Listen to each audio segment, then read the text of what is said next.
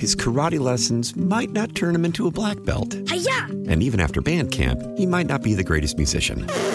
But with the 3% annual percentage yield you can earn on a PenFed premium online savings account, your goal of supporting his dreams Thanks for everything, Mom and Dad. will always be worth it. Apply today at PenFed.org slash savings. Federally insured by NCUA. $5 minimum to open account. To receive any advertised product, you must become a member of PenFed. PenFed's got great rates for everyone.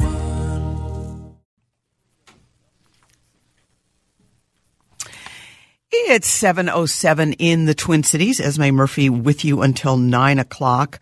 Uh, well, we are going to be talking about a very important issue this half hour, and that is affordable housing. We've all seen these homeless camps that have popped up uh, around the Twin Cities, and both cities, uh, St. Paul and Minneapolis, are struggling to adopt plans to provide more affordable housing uh, so that people can really live, live the kind of lives that we'd like to have everyone live here in Minnesota. Karen Allen is uh, a St. Paul resident and volunteer for Neighbors for More Neighbors and for MN, and she is joining us right now. And St. Paul also has a 2040 comprehensive plan. Karen, thanks so much for coming on. Thanks so much for having me. All right, well, tell us about the St. Paul plan. And, you know, I know that, that in, in Minneapolis, one of the things they've been talking about is allowing, changing zoning so that you can have more triplexes, fourplexes, that kind of thing. Is, is St. Paul sort of in a similar mode there?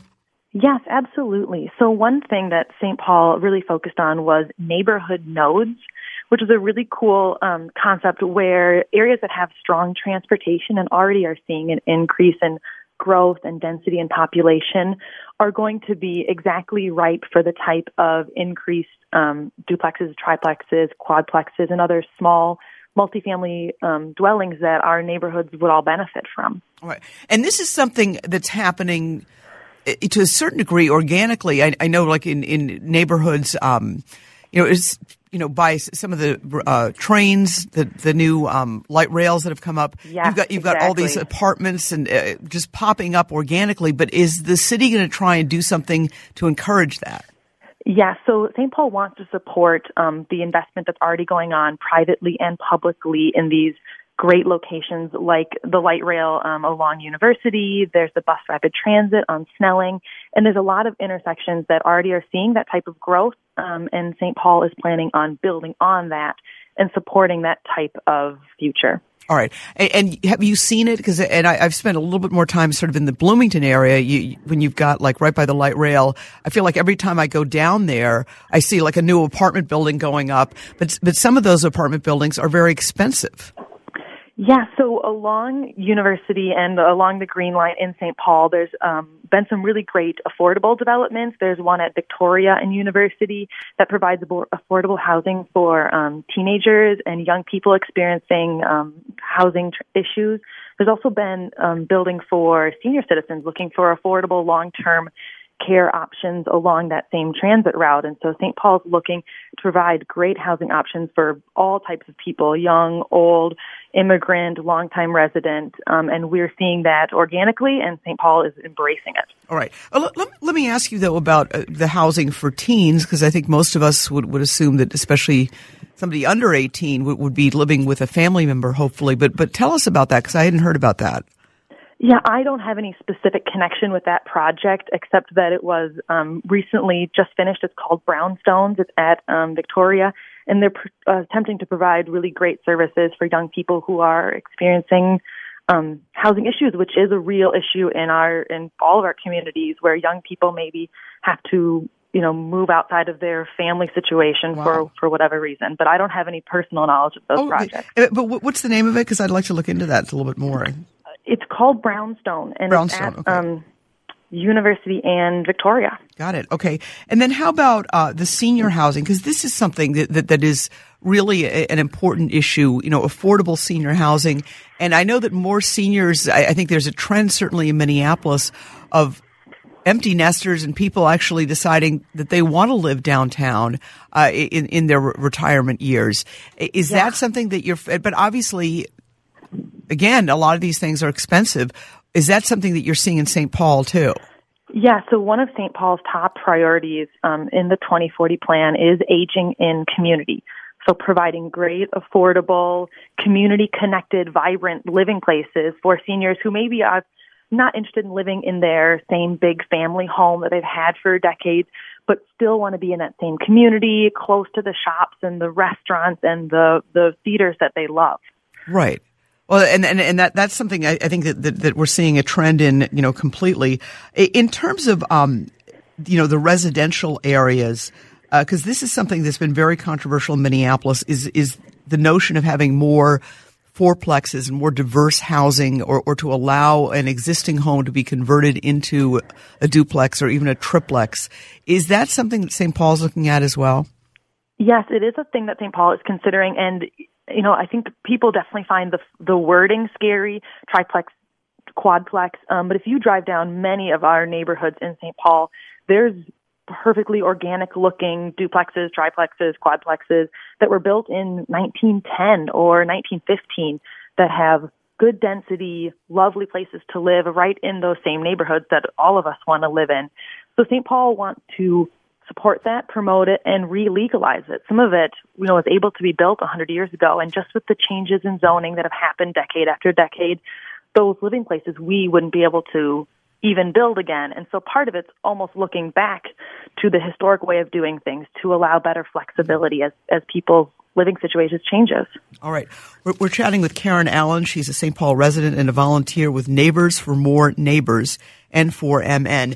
And is this, I guess, the thing that has people I think nervous is, is a fair assessment is the issue of more density and, for some people, that, that that's that's something that they they welcome and, and think could you know add to their neighborhood and their community. But other people are nervous about that. Yeah, what do you we hear what, that all what, the time? Yeah, and what, what, do you what do you say? I mean, what, what is in, obviously you're somebody that's looking at the at the affordable housing issue and talking about density. What do you tell people, and what are some of the concerns or misconceptions you feel about the issue of density? Yeah, to me, one of the one of the really big benefits of density, and um, and historically, actually, both our cities, I think, are not near even the maximum population they had um, decades ago, and so we haven't surpassed yet where our city has been in the past. But but if we think about density, what we're thinking about is people living in our cities, which is um, shopping at our at our stores, um, eating at our restaurants, paying taxes, and supporting really vibrant um, growth and city services that all of us really want to take advantage of. St. Paul has a bit of a um, funding issue when you consider how many nonprofits exist in St. Paul, so hospitals, churches, universities, schools, and so the tax base really is how many people live in this awesome place. So if we are able to provide stable, affordable housing, we're really increasing the tax base and we're increasing opportunity for people to live here and contribute to our neighborhood. Um, but change is super slow. So there's no, there's not going to be a wave of all these houses turning into, you know, overcrowded or, or overly dense areas. Um, and that was one of St. Paul's thoughts was to focus on nodes that feel really organic to current residents. Right. And, and, what what is what do you think is the biggest misconception about the, the whole issue of density and, and, and making sort of a denser housing stock? Um, I think people are afraid of rising costs.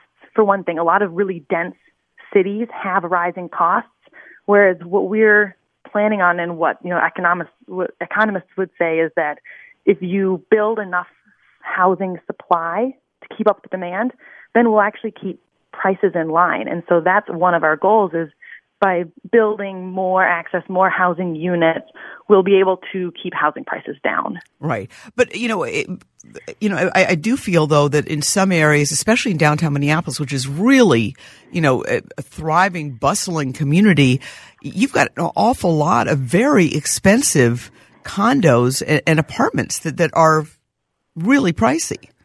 Yes, I mean, and anything when you build it brand new is expensive. That's for sure. And so, you know, the best time to plant a tree is 20 years ago, but yeah. the second best time is today. And so, if we're looking not, you know, not just for this year, but if we're looking 20 years out, St. Paul in 2040, we have to start building that housing now so that in 20 years we have an even better supply of affordable housing. Right. We're, we're chatting with uh, Karen Allen. She's a St. Paul resident and volunteers with Neighbors for More Neighbors. We have to take a quick break, but I'd like to talk about keeping families and the trend of families deciding not to go to the suburbs anymore and, and to stay in the cities. It's something that's happening across the country. And obviously that's something that, that groups like uh, Neighbors for Neighbors are hoping to promote as well. So keep it here. News Radio 830 WCCO. It is 7:20 in the evening here on News Talk 830. Uh, chatting with Karen Allen. She's a St. Paul resident and volunteers with Neighbors for More Neighbors. Uh, I want to ask you about keeping families in the city. How is Neighbors for Neighbors uh, for, for More Neighbors promoting that, or how is St. Paul trying to keep families in the city?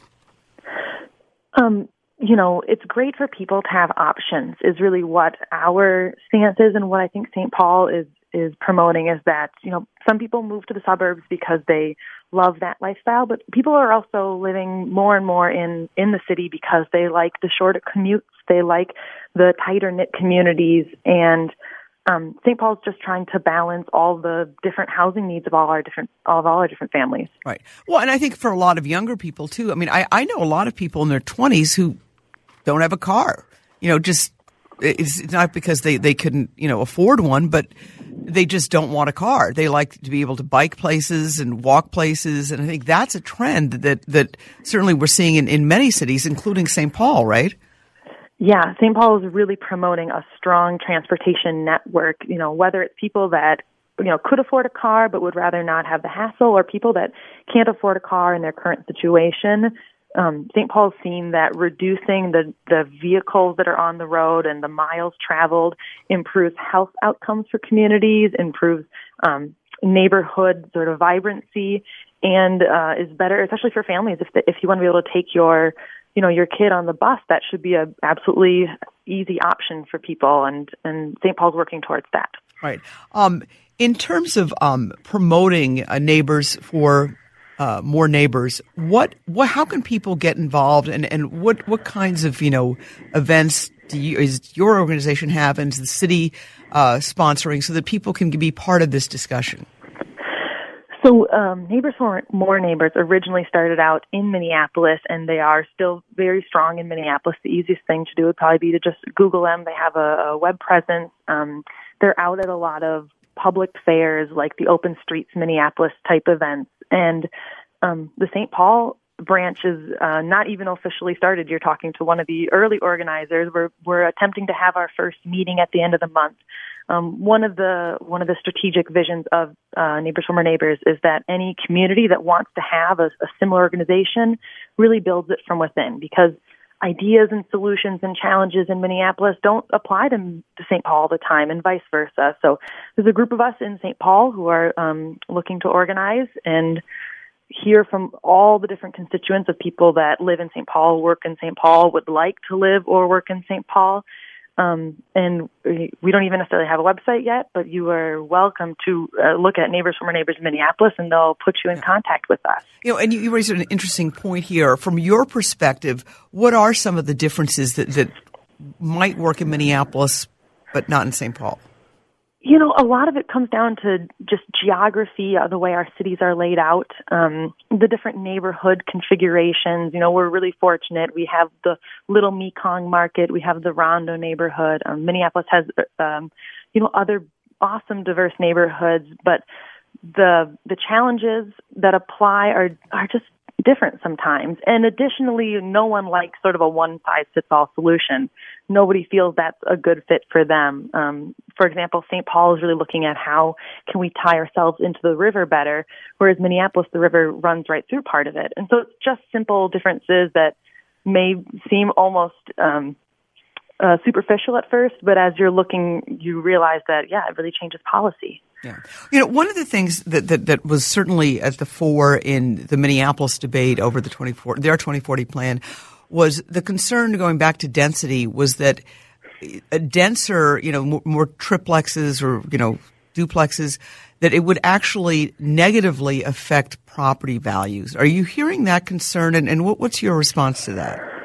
We haven't heard a huge concern about that in St. Paul. I think people are more concerned about the rise in housing costs um, and so I, yeah, I, I hope that everyone that has their concerns would, you know, reach out to their local city council member and make comments on that because it's something we do have to think about. Right, because I mean, you know, it just it just was part of the debate, um, and then I know that there was some evidence suggested in other cities that that hasn't happened, uh, and that, that you know the neighborhoods can remain as vital. And you mentioned that that you know historically when you drive around St. Paul, you, you're you're seeing duplexes that have been there for years, and things have gone really well.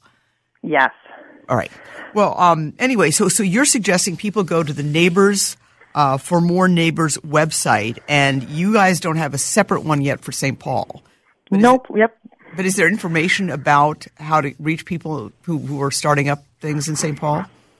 Um, just the contact, um, like the contact information page would be the best place to reach out. Um, they're also on Facebook. They're on Twitter, um, and and uh, yeah, that's how that's probably the best way to reach out. Okay, well, listen, uh, Karen Allen from uh, volunteers, volunteer with Neighbors for More Neighbors. Thank you so much for joining us. Thank you so much. All right, and this debate certainly will continue. All right, folks, Esme Murphy with you until nine o'clock. We have a lot more going on here on this edition of Saturday Night with Esme. And we'll be chatting here in the next half hour with Michael Roventine. He is uh, the MSP chapter social media breakfast and how local co- companies look at when it comes to their social media footprints. Uh, later this month, an event will take place to discuss what to expect in 2019 for business, how you can get involved. Uh, and then in, uh, we're also going to be talking with Erika Rivers uh, with the Minnesota State Parks and Trails. She's going to be talking about the candlelight events this month. These are really cool. We've shot them and taken pictures of them uh, for WCCO TV, and these are really, really pretty if you don't know about them. And then in our eight o'clock hour, I'll be visiting with Professor Steven Schier of Carleton College. And he's going to be talking about obviously this extraordinary shutdown of the federal government and also what to expect from the Minnesota legislature this year. Will the new governor and the new legislature, the new democratically controlled House, will they be able to get along better? Uh, will they be able to get, you know, more things passed? We were talking earlier about tax policy.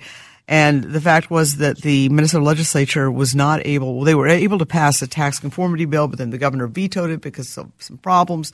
Will it be a smoother operation uh, in St. Paul this coming year? So we'll talk about all those issues with Steve Schier coming up. Uh, and also want to let you know on WCCO TV Sunday morning, uh, I've got two live guests at 10:30 a.m. Uh, they are both members of Congress in uh, Minnesota, the Congresswoman Betty McCollum and also Congresswoman, Congressman Tom Emmer, obviously a Democrat and a Republican. We're going to talk about the shutdown.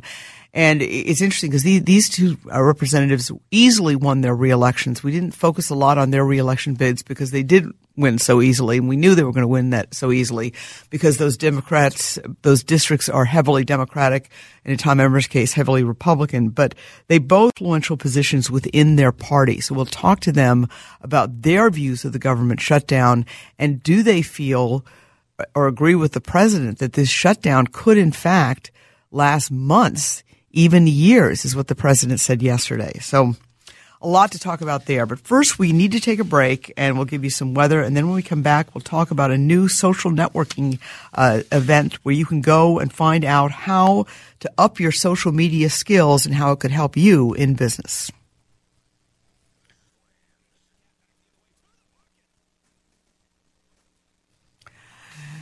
Networking and social media. It is part of our reality in this day and age. And there is an organization that can help you with that. It is called the Social Media Breakfast Minneapolis St. Paul chapter.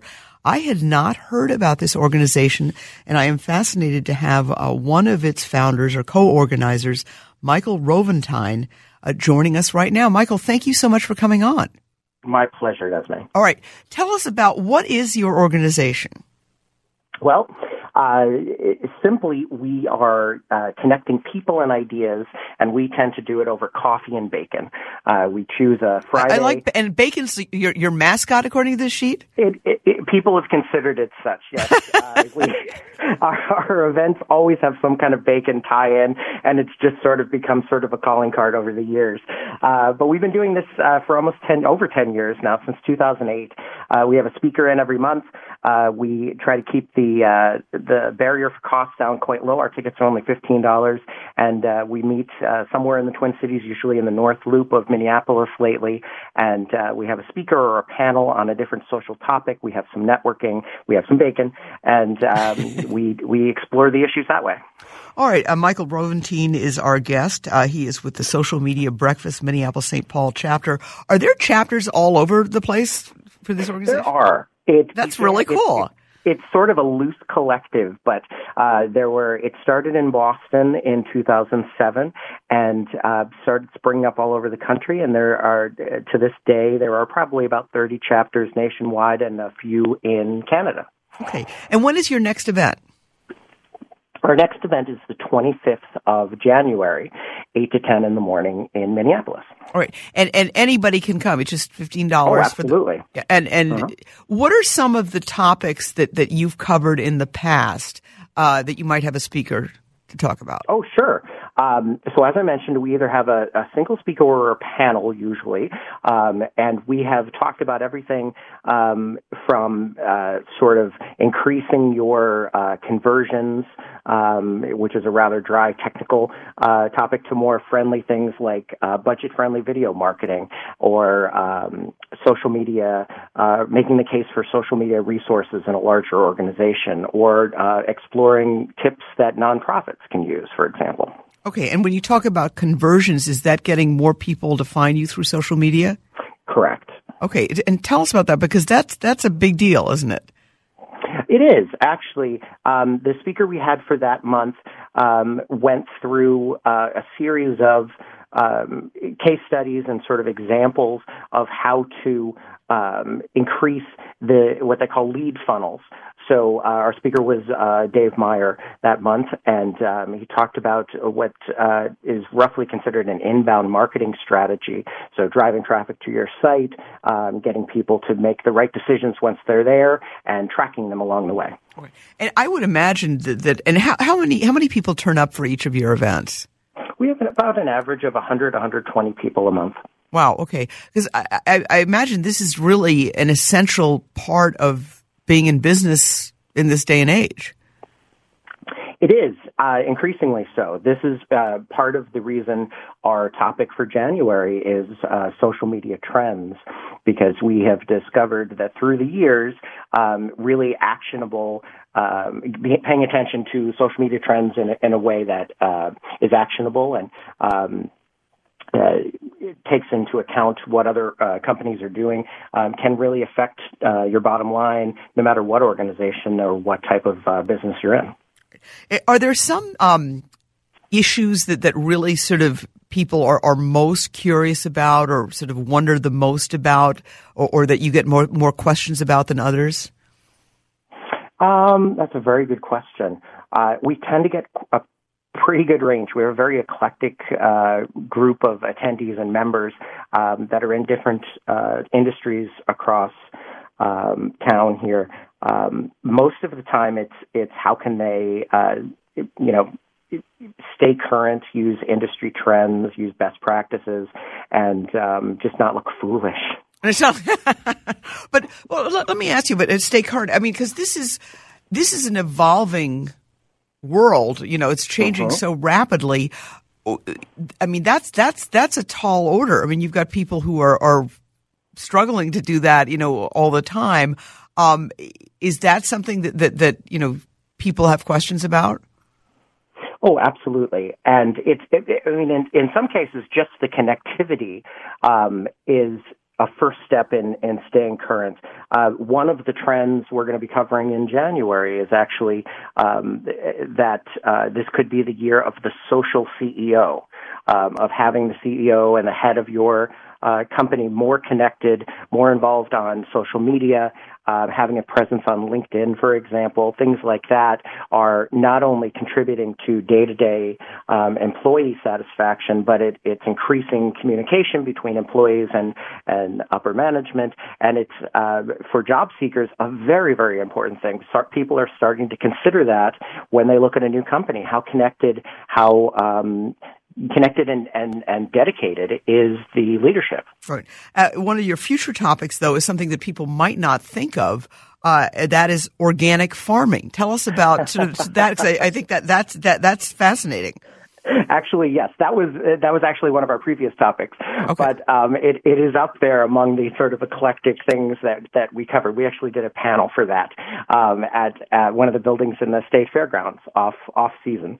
Uh, so that was really an interesting one. And and you know what we do is we tend to focus on different industries um, in addition to just the technologies themselves, because you never know what another company is doing or another organization is doing um, that will have some bearing to what you're doing. So uh, because this is such an ever-changing field, um, learning by example has proven to be an excellent way to uh, to teach people and to uh, share knowledge. All right, uh, we're, we're uh, talking with Michael Roventine. He is with the Social Media Breakfast Minneapolis St. Paul chapter.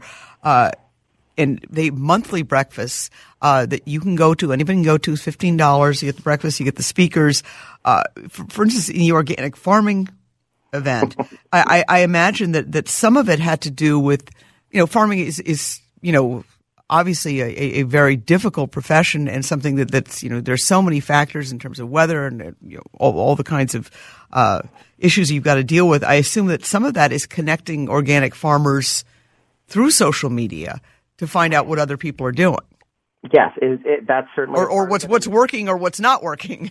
exactly, exactly. Uh, there was a lot of discussion I remember on um, how to connect such uh, it, as as popular uh, a topic as it is, it's it's still fairly niche in terms of the uh, presence on online and on social media. So there was a lot of conversation about how to connect the dots between potential customers who are interested in things like organic farming and farmers markets and sustainable living with those um, providers and those and those uh, farmers.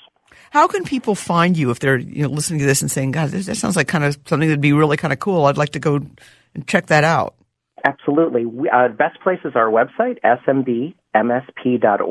So that stands for Social Media Breakfast, Minneapolis, St. Paul. You could search for those uh, for SMBMSP on uh, Facebook, Instagram, Twitter, uh, what have you, and, and find us as well. Right. But you also um, have podcasts. And, and, yes. and, and do you actually stream your events, live stream them?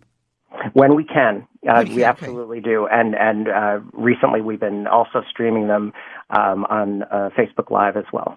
Right, and in terms of you know how this is going, as you said that um, there's obviously a lot of interest. You're getting well, over 100 people at many of these events. Has the interest grown over the past few years? Um, it's been fairly consistent from our point of view in terms of numbers, but the types of uh, things that people are interested in, interested in, and the types of uh, positions of our attendees um, have really changed throughout the years. We started, as I mentioned, back in 2008, and we had a lot of people who had inherited um, social media roles, uh, not officially, but they were the younger person in the organization, for example, and they were uh, taking on more and more of the social roles in addition to their other um, stated position. Now, um, nowadays, we have people with social in their title and um, representing, you know, many of the of the big names in uh, Fortune 500 companies in town, down to uh, one or two person uh, smaller mom and pop shops or startups. So uh, their needs vary quite a bit. So we try to keep our topics uh, broad yet, as I mentioned, actionable and uh, sort of practical advice. Uh, we often bring in um, other organizations and uh, representatives from local agencies to go over uh, social media case studies that have worked or not worked. Uh, we do that a couple times a year, and those are always very, very popular. All right. And do you actually also discuss the fact that, that you know you mentioned that, that people now have this as part of their title because that's that's what they are in charge of the social media for their particular organization, and, and this is uh, certainly in, in our business in, in the news business it's one of the growing fields. Like we may have had some cuts in other areas, but it's growing in terms of like they're adding more jobs on the social media platforms and on, on, on websites, you know, for, because so many people access news stories online now. Is that something that you ever talk about? Is the kinds of jobs that are out there and, and the advances that are happening there? Because if, if you're good at this, you could probably find a job pretty quickly. You you could. It depends on the market. It depends on your skills, of course. But but it is certainly a growing area, and being more savvy uh, in this it, it, industry is is a key certainly, maybe not the key, but it is a key. Uh, so yes, we talk about that quite a bit. Uh, an important component to each of our meetings is uh, networking period, and a lot of people uh, throughout the years have have started careers, uh, changed careers um, through uh, attending these events and meeting employers or becoming to the point where wow. they can hire. themselves, so we we have lots of those success success stories, and we love hearing that. Right, and and bacon really is your mascot. we actually have a bacon sponsor. So you have a bacon know, sponsor. We have a, a bacon sponsor uh, that that provides. I'll, I'll, give them a shout out. A Stanley's Northeast Barroom brings a uh, a, big container of, of freshly cooked bacon to our events every month. Wow, it's important to us. That that sounds awesome. All right, well, um, let me give the website again. It's smbmsp.org and. It's the. So- I'm sorry if I correct you. It's SMB MSP. Oh, I'm, I'm sorry. Org. Yeah, SMB no, MSP. I can't read this evening, no I guess. Uh, dot org, and it's the Social Media Breakfast Minneapolis St. Paul chapter. Uh, Michael Roventine, thank you so much for joining us. And it sounds like a really cool event. And there's bacon. Yeah, and there's bacon. And, and there's, there's, bacon. bacon. I mean, how, how, can you go wrong? And they even have a bacon sponsor. I love it. Um, thank you so much for joining us. My pleasure. Good night. All right, folks. Uh, I like that. A bacon sponsor. Uh, all right, folks. Esme Murphy with you until nine o'clock. Um, coming up in just a few minutes, we're going to chat with Erika Rivers from the Minnesota State Parks and Trails Director. She's going to talk about candlelight events at the parks. These are really special events. And Erika will talk about this truly Minnesota tradition and how you can get involved. So that is coming up on News Talk 830. Keep it right here, folks.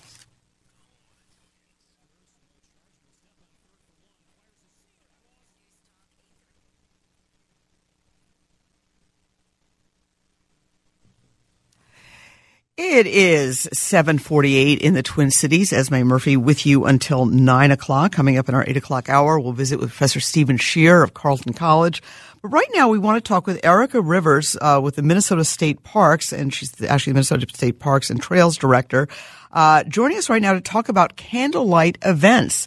Uh, Erika, thank you so much for coming on. My pleasure. Great to be here. Okay, well, tell us about, for, for people who haven't heard about these events, tell us about them.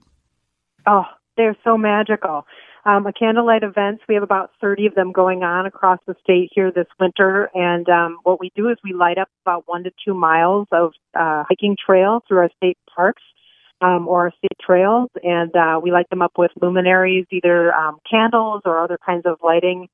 And um, people just go walking around in the crisp, cool evening air under the stars, and um, it's just a magical Minnesota experience. Wow. Okay. And how long has this been going on? This is like a tradition that's been going going on for some time, right? It it definitely has become a tradition in Minnesota State Parks and Trails. We've been doing it for um, about a decade at a, at several of our parks at this point, um, and it's just expanded um, all over the state um, over time. The biggest one we do um, just happens on New Year's Eve between four and eight o'clock at Fort Snelling State Park. Actually, that one you, we usually see upwards of three thousand people. wow, that one. But we have them all over the state now, big and small parks uh, all over. You can either snowshoe or just hike. Um, sometimes some of the parks rent some of the equipment for either skiing or snowshoeing. Otherwise, uh, you know, you can just throw on a nice comfortable pair of boots and, and head on out and walk. Wow. Okay. And you've got another big one coming up at um, Lake Maria State Park, which is gorgeous up in Monticello. Tell us about that. Yes. Um, that one is coming up on February 2nd. So, uh, in about, uh, well, I guess it's almost a month away. Um, and uh, they'll have luminaries lit on the on the park trails there too. It's a pretty easy drive from the Twin Cities metropolitan area, so um, you know, we welcome folks to come up to that. We actually have another one that night, a little closer on the east side of the Twin Cities at Afton State Park as well. Oh, that's another beautiful state, and the Minnesota yeah. State Parks are so great. Now, you do do you need to get um you have to get admission to get into the parks, right? Do you need a sticker? Yes, that's correct. Um, so uh, daily permit is seven dollars, and annual permit is thirty five. Buy that annual permit now, and you can enjoy Minnesota State Parks all year round. All right, and that that's that so that would be good through the entire year. Yes. Okay. Yep. We run our um, state park permits, the annuals, on an annual basis. So you can, um, when, whenever you buy it, say February, it will go for a full 12 months. Okay, and Yeah. uh, the candle invite, uh, the events though are actually free. You just need to get that one day permit, which is seven dollars, right, to to get into the Yes. parks. But but the events correct, are yep. actually free. All right. Yep. And the other thing that's nice about those candlelight events is oftentimes at the end, we typically have, you know, a nice little bonfire, campfire going at the end at the visitor center. Sometimes there are refreshments. You can always bring your own snacks, of course, as well. Right. And is it um is the pass can you buy the pass let's say you decide spur of the moment to go to the event on Mm-hmm. February 2nd at Lake Maria State Park in Monticello. Uh can you just buy the pass right there or do you have to go online and buy the pass first? You can, uh, on the candlelight events, there are um, always staffed, and so you can buy the, par- the pass right when you get there. Um, but you can also buy them online um, if you per- prefer to do it that way. Sometimes it's a little easier to buy them online um, because the, the events are kind of popular. Um, so you can actually buy it online, put it on your dashboard and the, of, of the vehicle, and then just drive right through the Right. entrance gate. And, uh, you know, I see here I've got like a little uh, information sheet in front of me here, and you've got some very reasonable rental fees here for, for Yes, they, snowshoes um, and skis and, and boots and poles. That's right. Um, a lot of our state parks do offer rental gear, not only in the winter for winter sports, but also in the summertime as well. So, um, if you don't have your own snowshoes and want to give it a try, some of these uh, candlelight opportunities are wonderful opportunities to do that. Right. And um, another one that's coming up uh, on February 16th, Whitewater State Park in Altura. That's right. That's another beautiful um, state park. We've also got one um, uh, Jan- January 12th next weekend up at Itasca. Folks are heading up in northern Minnesota, of course, Itasca is a, a beautiful park. And then very southern, southwestern part of the state, down by Luverne, we have a, a park called Blue Mounds State Park, which actually has a bison herd in it too. Oh wow! I've never, you know, I've never been there. What's the name of that state park? That one is uh, Blue Mound State Park. We have Okay. actually two bison herds now in the Minnesota State Parks. One at Blue Mound um, down by Luverne, and the other one at Minneopa State Park near Mankato. Wow. Okay, and, and uh, Yeah. that that would be really cool because you can see the bison as you. Yeah, Illuminated by the luminaries. little- probably a little earlier in the evening before the sun sets to see those big critters. So Right. they're, they're pretty dark and hard to see in the in the uh, in the evening. And the list, I mean, really, the events are are just. Um, I mean, you've got how many of these total do you do every year? This year, it looks like we're going to have 30 of them throughout the state, and um, a lot of them are in state parks. We do have a few that I think that are happening um, on state trails. I don't have that list in front of me right now, um, but some of those uh, are happening throughout the state as well. Um, and you can always go on the Minnesota DNR website, mndnr.gov, and we have a wonderful calendar of events on that website, um, and you can see everything that's going on all over the state. Right, and but you have also you know events. Um, uh, Itasca State Park. Um, hmm uh, everywhere. Or Music under the pines. Uh, that Yeah. that sounds amazing. Is that a concert? Obviously. Yep, that one's a concert. Um, so um, Minnesota State Parks has a really um, fantastic uh, naturalist program um, throughout the state of Minnesota. We have ma- uh, nat- naturalists working in our state parks, and they offer programs um, which are, you know, once you get into the park with your um, your daily or annual pass, uh, those are free to the public. They're no cost. Some of our things, like our um, uh, snowshoe making workshops, for example, those will have just a material fee associated with them. Um, and, and so yeah, you actually make offer- the yeah, snowshoes. yes, you can look those up on the website too. There Wow. are several of those going on where you can actually make your own snowshoes as well. Then uh, our naturalists do really creative, fun things with um, bird feeders and and uh, making bird feeders and those kind of things um, this time of year as well, helping our little feathered friends out. Um, and so there's just all kinds of uh, Right. really wonderful opportunities within Minnesota State Parks Right. um, to connect with nature and to um, you know learn some new things about Minnesota's uh, outdoor heritage. It's pretty I, wonderful. I, I got to ask you about the centennial event at Whitewater State Park on January 26th, the Ghost Camp by Candlelight. yes, that one sounds like fun too, doesn't it? Yes. what is that? it? Um, I actually don't know all that much about that one, but um, again, we have a really creative naturalist down at Whitewater State Park who does amazing programming. Um, she's got a after-school program down there that she runs, and and uh, just lots of really creative naturalist programs that are down there. Yeah. And a really strong friends group that we work with down at Whitewater State Park as well to offer a variety of programs. Another, So, another um, cool one at the at the Whitewater State Park, Lovebirds Candlelight Owl Prowl. Uh, that yes, sounds that very one, cool. Is that one on, okay, is that one on Valentine's Day? I'm wondering just a couple days one is. afterward. Yes. uh-huh, uh-huh. Anyway, that sounds great. Well, listen, thank you so much for joining us and check it out here. Uh, these are parts of the state parks candlelight events. Thank you so much for joining us. My pleasure. Thank you. All right, folks. Uh, you are listening to News Talk 830. Esme Murphy with you until 9 o'clock. Coming up, we'll talk with Professor Steven Schier about the government shutdown. How long will it last? His karate lessons might not turn him into a black belt. And even after band camp, he might not be the greatest musician. But with the 3% annual percentage yield you can earn on a PenFed premium online savings account, your goal of supporting his dreams Thanks for everything, Mom and Dad. will always be worth it. Apply today at penfed.org slash savings. Federally insured by NCUA. $5 minimum to open account. To receive any advertised product, you must become a member of PenFed. PenFed's got great rates for everyone.